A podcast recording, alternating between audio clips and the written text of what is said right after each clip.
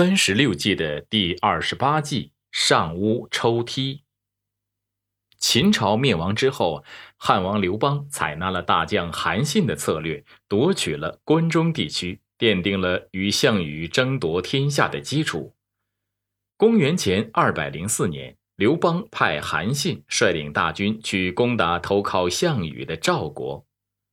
井天口是汉军的必经之路，于是赵王歇与成安军陈除率领二十万大军集结在井天口，准备迎战汉军。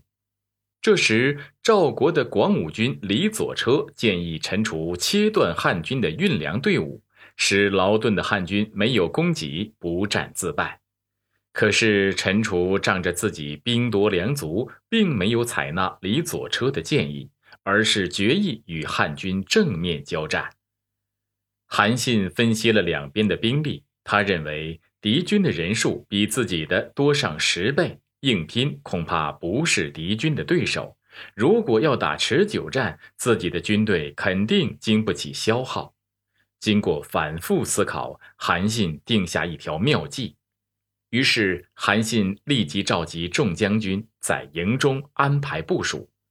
韩信先命一将领率两千精兵到山谷里树林茂密的地方埋伏起来，然后韩信又派出一万人马沿着河岸摆开阵势，准备和赵军交战。陈除看到沿河布阵的韩信大军，不禁哈哈大笑，说：哈哈哈，看来韩信真是徒有虚名啊，背水作战乃兵家大忌，他这样做真是自寻死路。第二天天刚亮，只听见韩信营中的战鼓隆隆，韩信亲率大军向井天口杀来。陈除也立刻率领大军倾巢冲动，想把汉军歼灭在河岸。两军杀得昏天黑地。此时韩信一声令下，汉军根据他事先的指示，立即佯装败退，并且故意遗留下大量的武器及军用物资。陈除见韩信的军队刚交战没多久就败退，便大笑说：区区韩信怎是我的对手？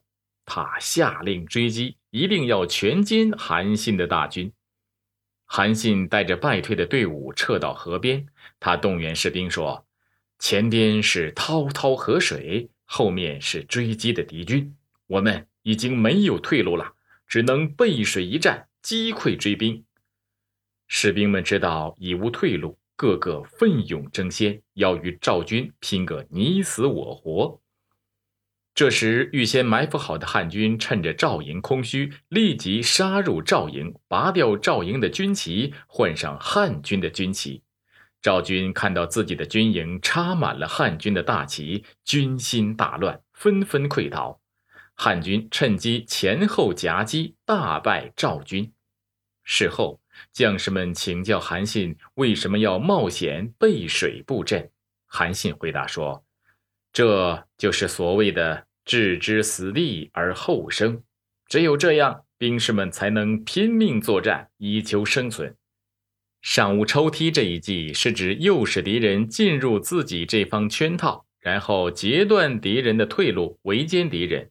这一计的关键在于要利用利益来诱骗敌人，并为敌人大开方便之门，使敌人上当。